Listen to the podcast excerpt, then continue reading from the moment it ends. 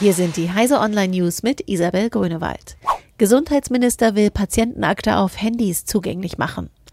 Mitglieder der gesetzlichen Krankenversicherungen sollen nach dem Willen von Bundesgesundheitsminister Jens Spahn spätestens ab 2021 auch per Handy und Tablet ihre Patientendaten einsehen können.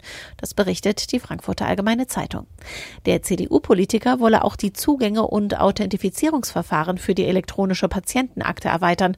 Der Versicherte selbst soll wie beim Online-Banking mit PIN und TAN einfacheren Zugriff auf seine eigenen Daten bekommen. Bislang ist es strittig, ob die Daten auf Wunsch der Versicherten überhaupt elektronisch übermittelt werden dürfen. Urteil zum Rundfunkbeitrag steht bevor.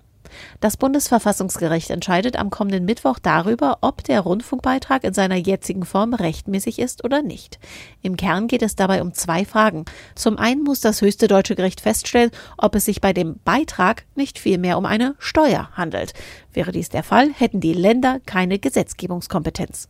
Zum Zweiten muss geklärt werden, ob es zulässig ist, den Beitrag pro Haushalt bzw. Wohnung zu erheben. Ladespuren für E-Lastwagen-Teststrecke im Bau. Der Bau der ersten deutschen Teststrecke für E-Lastwagen mit Oberleitung im Rhein-Main-Gebiet geht zügig voran. An der A5 zwischen Darmstadt und Frankfurt stehen bereits die rund 230 Masten für Lastwagen mit Stromabnehmer. Der Feldversuch soll Anfang 2019 beginnen und dazu beitragen, die Klimaschutzziele der Bundesrepublik zu erreichen.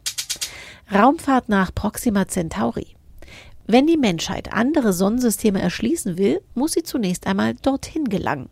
Französische Wissenschaftler haben sich jetzt mit der Frage beschäftigt, wie groß die anfängliche Crew sein müsste, damit eine gesunde Startpopulation Exoplaneten des nächstgelegenen Sternsystems Proxima Centauri erreicht.